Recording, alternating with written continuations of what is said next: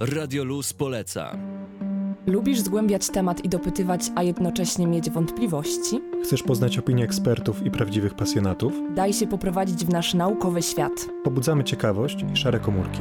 Włącz na synapsach w środę o 17. I w soboty od 15 do 17 na 91 i 6 FM. Radio Luz poleca. Minęła godzina 15, rozpoczynamy program na synapsach. Rok 2022 nieubłagalnie zbliża się ku końcowi, chociaż aura za oknem zwiastowałaby raczej, że jutro przywitamy nie pierwszy dzień roku kalendarzowego, a pierwszy dzień wiosny.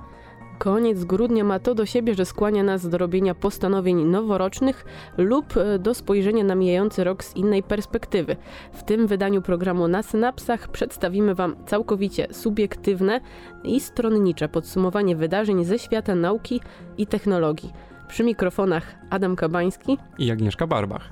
Wybraliśmy jedynie kilka z całej masy szalenie ciekawych, istotnych wydarzeń ze świata nauki, nowych technologii oraz odkryć.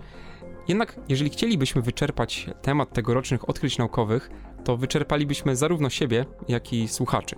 Więc wybraliśmy dla Was te, które uważamy, całkowicie subiektywnie, za najbardziej istotne, lub te, które najzwyczajniej w świecie urzekły nas w roku 2022. Agnieszko, co wybrałaś? Możesz uchylić rąbka tajemnicy? E, chciałabym opowiedzieć o kolejnych osobach, które udało się uwolnić od wirusa HIV oraz o e, systemie AlphaFold, który zaprezentował nam w tym roku trójwymiarową strukturę prawie wszystkich znanym biologom 200 milionów białek. A ty?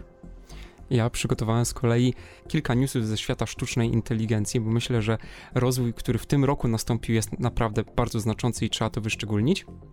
Oprócz tego podbój kosmosu. To jest to, co w tym roku postąpiło w astronomicznym tempie i myślę, że warto również pochylić się nad tym, co tak naprawdę wykonaliśmy oraz jakich informacji nam to dostarcza. Ale nie samym kosmosem żyje człowiek, bo musimy również rozwiązywać problemy tutaj na Ziemi. I właśnie ten rok przyniósł przełomowe odkrycia i przełomowe rozwiązania w kwestiach nowych źródeł energii. Oprócz tego, cóż, skupimy się również na transplantologii, a w całości programu, który możecie odsłuchać na platformie Spotify, przedstawimy Wam również kilka ciekawostek ze świata nauki, które no, myślę, że mogą zaskoczyć naszych słuchaczy. Ale na spokojnie, już zaraz wracamy do Was z pierwszą historią wartą uwagi. Zostańcie z nami w programie na synapsach. Pobudzamy Wasze synapsy na 91 i 6 FM. Tak jak obiecaliśmy w dzisiejszym wydaniu na synapsach opowiemy Wam o tym, co uważamy za najważniejsze w 2022 roku w nauce i technologii i Adam opowie nam pierwszą historię. Miałem duży problem, żeby wybrać, co tak naprawdę opowiedzieć na pierwszym miejscu, ale pierwsze, co przychodziło mi do głowy, to właśnie było to, czego doświadczyliśmy jakiś czas temu, tworząc program na synapsach, który opisywał sztuczną inteligencję sztuczną inteligencję, algorytmy, które tworzyły obrazy.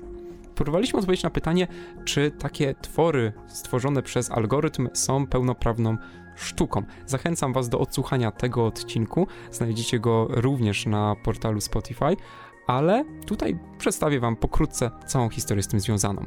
Podając odpowiednie słowa kluczowe dla takiego algorytmu, możemy dostać tak naprawdę spersonalizowane pod względem tych słów kluczowych obrazy, grafiki, które możemy potem użyć w sposób, który nam się żywnie podoba. I to, co mnie najbardziej urzekło w tej, tej historii, to jest to, że jest to takie wyjście z technologią do ludzi. Bo tak naprawdę w ciągu 5 minut, łącznie ze ściągnięciem odpowiedniej aplikacji, w tym przypadku jest to Discord, założeniem konta poprawieniem założenia konta, jeżeli podaliście tak jak ja błędny adres mailowy, to zajmuje nam właśnie kilka minut, żeby otrzymać dostęp do nieograniczonych pokładów komputerowej kreatywności. I to jest takie wyjście z technologią do ludzi. Coś, co bardzo mi się podoba, że możemy bardzo często słyszeć, że technologia się rozwija, że mamy nowe możliwości sprzętowe, ale co tak naprawdę dla nas to oznacza? Ta historia pokazuje, że możliwe jest dostarczenie ludziom tej technologii, że możemy teraz w bardzo łatwy sposób skorzystać z dobrodziejstw takich zaawansowanych struktur jak właśnie sztuczna inteligencja czy sieci neuronowe. Więc myślę, że jest to bardzo ciekawy wyznacznik tego, w którym kierunku możecie rozwijać naukę, a mianowicie w stronę tego, żeby być bardziej dostępną dla ludzi.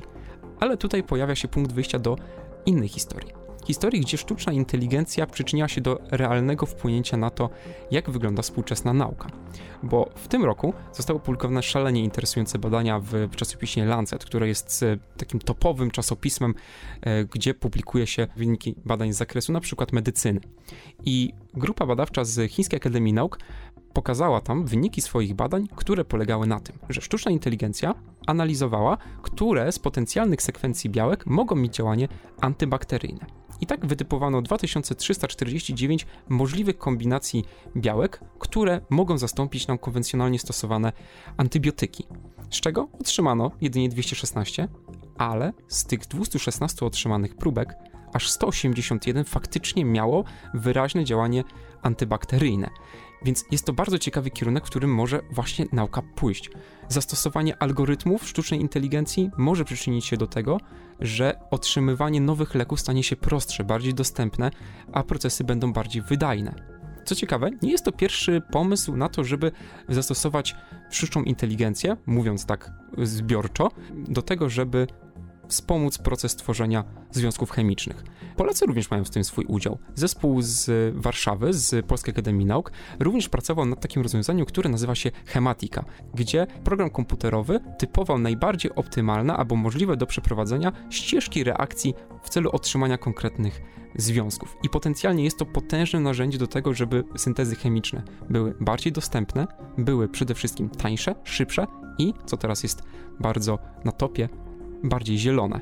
Wpływ sztucznej inteligencji na naukę i technologię w tym roku był naprawdę nieoceniony i to, jaki postęp dokonał się, a przede wszystkim jak bardzo e, stało się to dostępne dla zwykłego zjadacza internetu, jest, myślę, warte zaznaczenia. Ale jest to nie jedyna historia, która pojawi się w tym wydaniu programu na synapsach, która właśnie opowiada na temat zastosowania sztucznej inteligencji. Już za chwilę Agnieszka opowie Wam inną bardzo ciekawą historię, która wydarzyła się również w tym roku. Zostańcie z nami na 91,6 FM. Nauka bez tajemnic w akademickim Radiu Luz. Wracamy z końcoworocznym podsumowaniem wydarzeń naukowych z roku 2022. Pozostajemy w temacie sztucznej inteligencji i jej wpływu na naukę w jeszcze trwającym roku.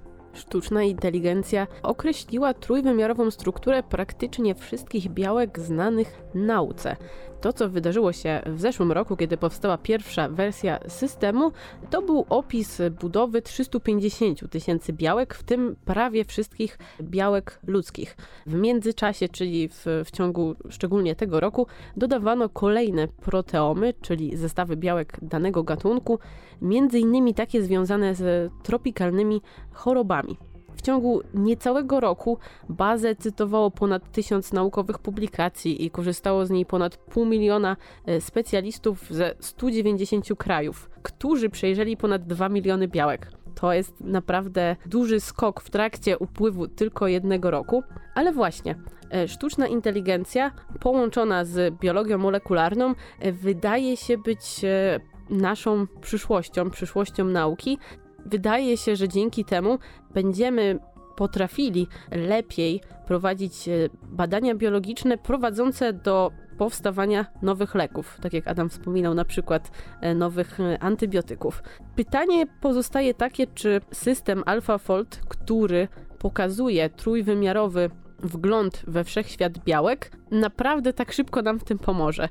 Jest to na pewno bardzo duży sukces, ponieważ e, do tej pory wiedzieliśmy o tym, jak białka wyglądają tylko dzięki badaniom empirycznym, dzięki mikroskopii i dzięki krystalografii. Teraz, mając AlphaFold, znamy ten wygląd białek. Tylko musimy pamiętać o jednej rzeczy. AlphaFold jest systemem sztucznej inteligencji, czyli on nie wie, czy te białka tak naprawdę tak wyglądają. On przewiduje ich wygląd na podstawie dostarczonych mu białek.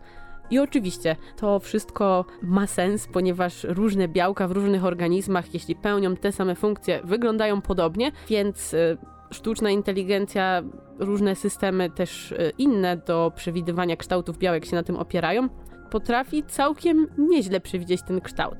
Ale AlphaFold czasami się myli, czasami nie wie, co ma zrobić, jak ma to białko ukształtować, szczególnie wtedy, kiedy nie ma do czego porównać. Bo to jest y, ten problem, z którym jeszcze musimy się zmierzyć, że jeśli właśnie program nie ma do czego porównać, nie ma na czym się nauczyć, ponieważ jakieś białko jest specyficzne, no to AlphaFold sobie z tym jeszcze nie potrafi poradzić, no bo właśnie on, on tego nie wymyśli i dalej tutaj musi czekać na albo na podobne białko, albo właśnie na jakieś wyniki empiryczne. I jest to świetny przykład tego, jak sztuczna inteligencja może nam dać potencjalne narzędzia, które mogą się okazać wielkim ułatwieniem już w dalszej pracy. Ona nie rozwiąże wszystkich problemów, ale może znacząco ułatwić nam szukanie rozwiązań na te problemy. Co jest bardzo ciekawe, tutaj też przypomniała mi się taka historia w historii. Pierwsze próby, żeby zastosować algorytmy do tego, żeby określać struktury białek, były już kilka lat temu publikowane i na przykład w 2016 roku e, zespół z Uniwersytetu w Waszyngtonie opracował grę, nazywała się Fold It i celem było to, żeby w formie takiej zabawowej określić potencjalną strukturę białka. I miało to naprawdę wielki wpływ na biochemię, mimo tej dosyć zabawnej, przystępnej formy. Ale myślę, że jest to historia na zupełnie inną audycję. Podczas gdy biolodzy zachwycają się trójwymiarowym wglądem w wszechświat białek, naukowcy zajmujący się kosmosem zachwycają się historycznymi zdjęciami z kosmicznego teleskopu Jamesa Webba. I o tym opowiemy Wam już za chwilę. Na synapsach. Czas na kosmos. W audycji na synapsach wracamy z naszym naukowym podsumowaniem roku i przenosimy się w kosmos bo w kosmosie działo się naprawdę wiele. I myśleliśmy, które z wydarzeń z pogranicza astronomii oraz badań kosmosu powinny znaleźć się w tym zestawieniu. Postanowiliśmy, że znajdą się tutaj trzy główne wydarzenia. Pierwsze z nich, najbardziej aktualne, to jest misja Artemis, która w założeniach ma wynieść człowieka z powrotem na powierzchnię srebrnego globu. I program Artemis 1 miał być testem testem tego, jak sprzęt zniesie wysoką temperaturę, ale również tego, jak promieniowanie kosmiczne może wpłynąć na załogę przyszłych programów z cyklu Artemis. I było to wielkie przedsięwzięcie. Była to najmocniejsza rakieta w historii programów kosmicznych i z sukcesem spełniła pokładane w niej nadzieje. Był to test nie tylko rakiety, ale również kapsuły Orion, która ma pełnić kluczową rolę w czasie misji kosmicznych z udziałem ludzi. Program jest zwieńczeniem lat pracy oraz wyczekiwań naukowców badających kosmos i pokładane w nim nadzieje są naprawdę znaczące. Pierwsze wyniki pokazują, że możliwe będzie ponowne wyniesienie człowieka na powierzchnię srebrnego globu. Ale to nie jedyna historia związana z kosmosem, którą chcielibyśmy się podzielić z Wami w ciągu tego zestawienia najważniejszych wydarzeń z roku 2022. Ale moim faworytem jest program DART, czyli przedsięwzięcie, którego celem jest stworzenie podstaw obrony kosmicznej. Program DART w założeniu miał polegać na tym, że wystrzeliwana z powierzchni Ziemi rakieta, uderzając w np. asteroidę, miała zmieniać jej trajektorię. I rezultaty okazały się, no, powiedzieć, że przełomowe, to jak nie powiedzieć nic, bo było to pierwsze tego rodzaju przedsięwzięcie w historii ludzkości. Udało się zmienić trajektorię małej asteroidy o wartość ponad 25-krotnie większą niż przewidywania naukowców. Ale zarówno program Artemis 1, jak i program DART były jako mniej medialne niż historia, którą zaraz podzieli się z wami Agnieszka. Dużo bardziej medialne wydaje się udostępnienie pierwszych naukowych zdjęć wykonanych przez kosmiczny teleskop Jamesa Webba, które odbiło się szerokim echem we wszystkich mediach. Kosmiczny teleskop Jamesa Webba został wprowadzony na orbitę 25 grudnia 2021 roku, a już w lutym wykonał pierwsze zdjęcia gwiazdy, a także swoje selfie uchwycone przez jedną z kamer. Pierwsze zdjęcie zostało opublikowane 11 lipca wieczorem e, polskiego czasu i na fotografii widzimy gromadę galaktyk SMACS 0723. Obraz uzyskano poprzez kamerę NIRCam i został utworzony z różnych długości fal, a łączny czas ekspozycji to aż 12,5 godziny. W ogóle sobie nie mogę tego wyobrazić, że tak długo trzeba eksponować to, co chce się sfotografować, żeby powstało zdjęcie, ale Adam, ty się znasz na fotografii dużo lepiej. A weź teraz ręką porusz. W zakresie fal podczerwonych uzyskano głębokość przewyższającą głębokie pola teleskopu Hubble'a z ekspozycjami trwającymi nawet wiele tygodni, co pokazuje tak naprawdę możliwości nowego teleskopu, bo wiele tygodni, a 12,5 godziny to jest naprawdę e, duży przeskok e, w jakości tych zdjęć. Zapewne z czasem dzięki teleskopowi otrzymamy jeszcze głębsze obrazy wszechświata. Pięć fotografii, które już zostały przez NASA pokazane, można zobaczyć na stronie NASA. Warto zaznaczyć, że nie jest to tylko latający aparat fotograficzny, ale również urządzenie, które jest wyposażone w masę czujników i na podstawie takich zdjęć, które my możemy podziwiać na przykład na stronie NASA, możemy otrzymać masę informacji na temat struktury kosmosu i zjawisk zachodzących w odmętach przestrzeni kosmicznej. Teleskop Webba wyznaczył chociażby odległości do najdalszych galaktyk i pokazał chemię atmosfery dalekiej planety. W ogóle sobie nie wyobrażam, że jedno urządzenie może zrobić tak wiele w kosmosie. Jest taki robot kuchenny, ale w kosmosie. Robot kosmiczny. A teraz wracamy z powrotem na Ziemię prosto do serc atomu i opowiemy o fuzji jądrowej. Zostańcie z nami na 91 i 6 FM. Pobudzamy wasze synapsy. Na 91 i 6 FM.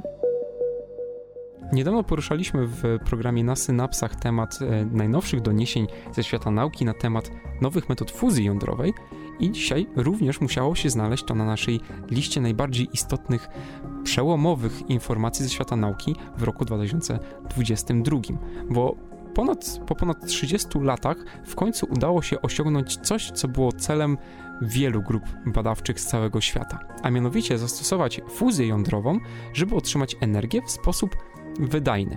Wydajny, czyli taki, w którym otrzymana energia jest większa niż ta energia, którą włożyliśmy w przeprowadzenie reakcji fuzji jądrowej, czyli zjawiska łączenia dwóch lekkich jąder atomowych w jedno cięższe.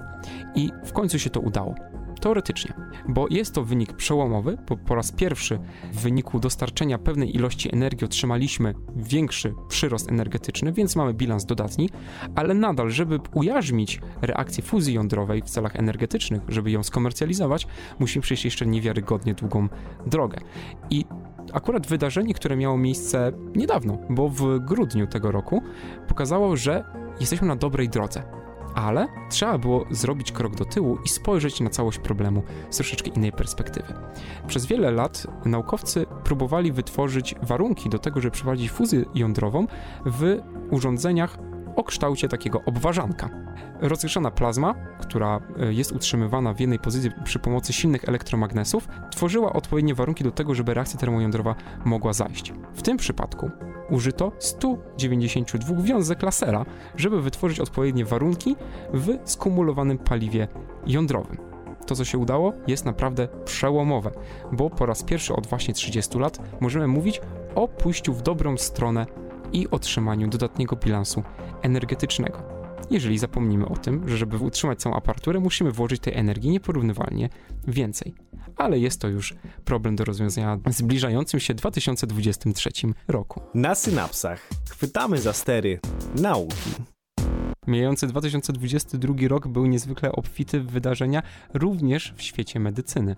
W lutym dowiedzieliśmy się, że pierwsza kobieta została wyleczona z AIDS. Jest to przypadek nowojorskiej e, pacjentki, która została wyleczona inaczej niż e, dwóch mężczyzn, e, czyli londyński i berliński pacjent.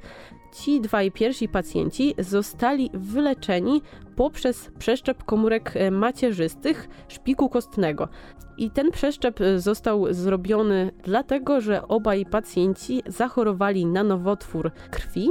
I w związku z tym jedną z metod leczenia jest właśnie przeszczepienie komórek macierzystych. Obaj pacjenci dostali przeszczepione komórki macierzyste od dawcy, który był nosicielem mutacji w genie CCR5, który gwarantuje odporność y, na HIV.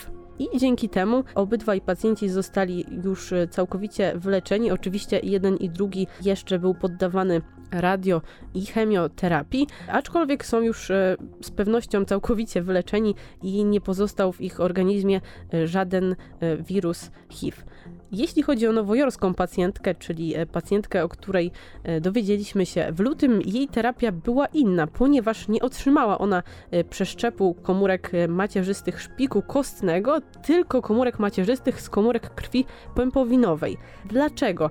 Wszystko przez jej pochodzenie etniczne, ponieważ lekarze nie zdołali znaleźć pasującego dawcy szpiku kostnego, ponieważ w rejestrach dawców większość osób jest, jak to się zapisuje, e, rasy białej i znacznie to utrudnia znalezienie dawcy dla pacjentów pochodzących z innych grup etnicznych. Właśnie dlatego skorzystano z alternatywnej metody, czyli z przeszczepu tych komórek macierzystych z komórek krwi pępowinowej.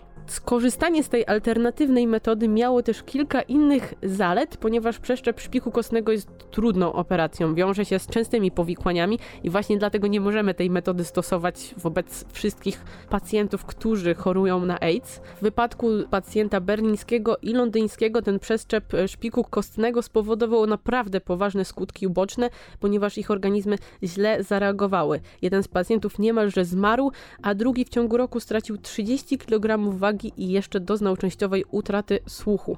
Na szczęście obaj pacjenci są wolni zarówno od nowotworu, jak i od wirusa HIV. I właśnie krew pępowinowa, która została zastosowana przy wyleczeniu pacjentki pierwszej pacjentki, która została wyleczona e, z AIDS, jest łatwiej akceptowalna przez organizm niż przeszczep e, szpiku kostnego i to oznacza, że to prawdopodobieństwo wystąpienia powikłań i odrzucenia przeszczepu jest mniejsze. Około 3 miesięcy po przeszczepie wszystkie leukocyty, czyli białe krwinki pacjentki nie pochodziły z jej starego szpiku, ale właśnie z komórek macierzystych z krwi pępowinowej i ona także dostała komórki od dawcy, który posiadał w swoich komórkach ochronną wersję genu CCR5. Dzięki temu HIV został zablokowany na dobre. Jeśli chodzi o tego czwartego pacjenta, on także był leczony e, komórkami ze szpiku kostnego, natomiast to co ciekawe, był nosicielem wirusa od 30 lat. Zdiagnozowano wirusa HIV u niego w 1988 roku i od tamtej pory przeszedł bardzo różne terapie retrowirusowe. Te pierwsze, później te terapie skojarzone i teraz y, także zachorował na nowotwór i dzięki temu można powiedzieć wygrał ten los na loterii i pozbył się obecnie nie tylko nowotworu, ale także wirusa HIV ze swojego organizmu. Niestety nie możemy stosować tej terapii wobec e, wszystkich e, pacjentów chorujących na AIDS,